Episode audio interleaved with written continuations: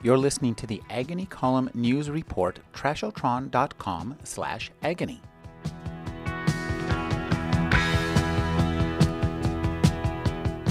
Lisa See's new novel is China Dolls. Lisa, could you read to me from the novel? By Thanksgiving, we were on the beach. No work, no bookings in sight. Our dinner that night, 10 cents worth of buns picked up in Chinatown. Grace and I needed jobs, but getting employment anywhere, as Americans who looked Chinese, felt as futile as plowing the sand and sowing the waves. Lisa, this is a wonderful novel that describes the lives of three China dolls in a very particular environment. Talk about creating these characters and discovering that environment. Well, I, you know, they are based, many of them, on real people who were dancing and performing in this era, and to try to create that, uh, to make it so people would really feel like they were in those rooms with those particular people was so much fun. And I don't know, I don't know. I, it was hard, but the most fun I think I've ever had writing a novel. I love your three characters and their voices. When you were creating uh, Grace, Helen, and Ruby, could you talk about just differentiating their voices and entering them in a sense as a method acting. Yes. Well, Grace from the Midwest, the only Chinese in her whole town. Uh, Helen, growing up in a very traditional family in San Francisco, Chinatown, who uses aphorisms.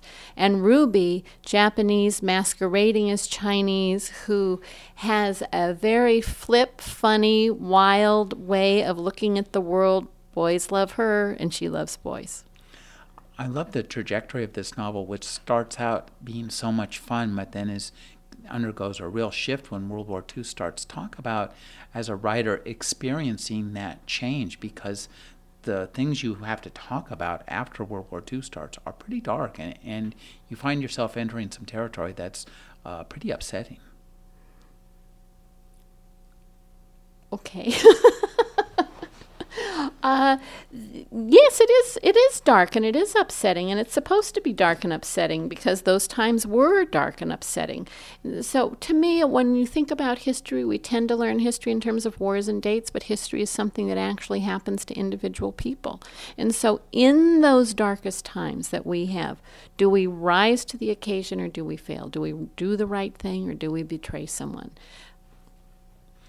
Now, uh, one of the things that drives this book is um, some of the racial tensions between uh, the Chinese and the Japanese at the beginning, and also just the threads of racism and the way that the people look at one another during those times. That must have been also uh, difficult to research and difficult to write about. Well, it wasn't very difficult to research, but it was difficult to write about. But in many ways, I was able to draw on my own family's experience. I come from a very large Chinese American family, and they certainly ex- experienced all kinds of things. Uh, for me, using some of the language of the day was very difficult. That's those are not words that I would use ever, but it was true to the time and to help people be in the in the moment and really understand the racism and the discrimination of the of that era, you have to use that kind of language. And talk about creating the worldviews of these characters who exist in such a different time from us. They're, they have different uh, backgrounds or have a much more limited understanding of the world.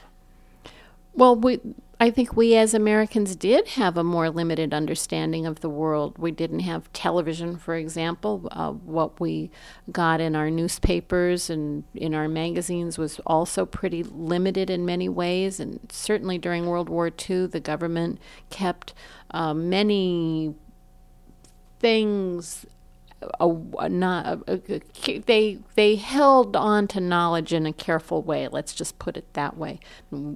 We saw all kinds of photographs from World War II, and, and there was a lot of coverage that way that was uh, different than had been in the past. But still, I wouldn't say censorship, although you could label it censorship of, of what the government allowed the American public to know so they are in many ways innocent of the entire story but we have the benefit of 2020 hindsight makes that very, very difficult actually to write a novel where you're trying to be very true to the time because you can say from our perspective today in 2014, oh, well, that's not how it was, or that's not how it turned out, or um, why didn't they do this? Well, in that moment, they could only only act on what they knew.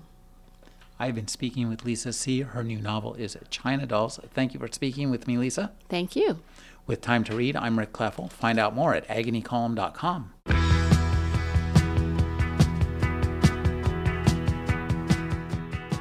You're listening to the Agony Column News Report, trashotron.com slash agony.